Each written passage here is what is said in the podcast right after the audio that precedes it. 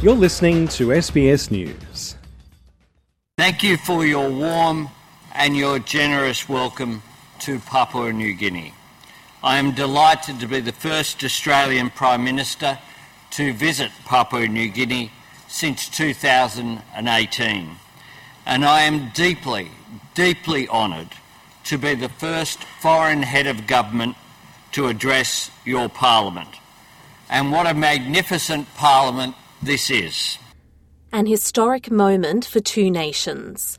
Prime Minister Anthony Albanese today greeted with a ceremonial welcome and 19 gun salute from the Papua New Guinea Defence Force as he touched down in Port Moresby. Mr Albanese became the first head of government to address Papua New Guinea's parliament, 50 years since Australia assisted the country's journey to independence.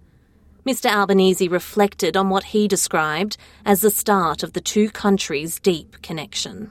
Independence was not Australia's gift to give. It was the people of Papua New Guinea's right to assert. It was your opportunity to seize. In this land of extraordinary contrasts and variety in landscapes and traditions and languages, people united around a deep faith in democracy. Now, both nations are looking to deepen security ties and fast track a bilateral security pact to be negotiated by April and enforced by June. Papua New Guinea's Prime Minister James Marape acknowledged the country's shared history as he looked towards what he described as a more equal future. This is a bilateral milestone between Australia and PNG my friend, the Australian Prime Minister, is here in our Parliament listening, and I want to assure you, Mr. Speaker, we shall prosper our national development agenda with Australia so that Papua New Guinea becomes better, stronger, and safer in all senses, especially from the economic independent perspective of our present generation of leaders. Top of the bilateral meeting agenda included migration, education, and employment opportunities, as well as trade and investment, Mr. Marape said. It's a treaty one expert says is also aimed at quashing China's influence in the region, something the PNG's government has denied.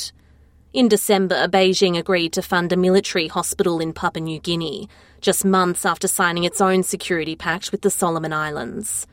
Dr. Malcolm Davis is Senior Analyst in Defence, Strategy and Capability at the Australian Strategic Policy Institute in Canberra. He says this treaty is vital to strengthening Australia's relationship with one of its nearest and most important neighbours. China is the single most challenging aspect of our strategic environment that we face now. Uh, the strategic environment that we face is being shaped by an assertive China and part of that process that we're seeing is a China that is very active in the Southwest Pacific. You know, last year we saw the agreement between the Solomon Islands and uh, China that will uh, allow Beijing to establish a military base in the Solomons. What we don't want to see is that replicated in Papua New Guinea. Papua New Guinea's Prime Minister was quick to dismiss questions about the country's relationship with China. But the country's Foreign Minister, Justin Tkachenko, told ABC Radio China remains an important strategic partner. China is an important strategic part to the development as well of Papua New Guinea. Um, we've always had that relationship. It's one of our biggest economic partners, and uh, we work with them in many different ways uh, on the understanding uh, where we are and, and what we can do together without, uh, you know, causing issues amongst ourselves and our partners. Perhaps a more unlikely tool for deepening ties, Prime Minister Albanese also reiterated his view that the NRL should include a Pacific Islander team based out of Papua New Guinea.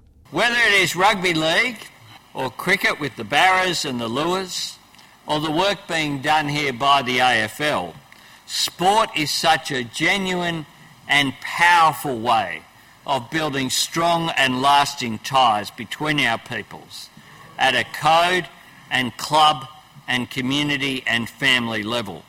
Just one of many elements in what the PM describes as a family first approach to security.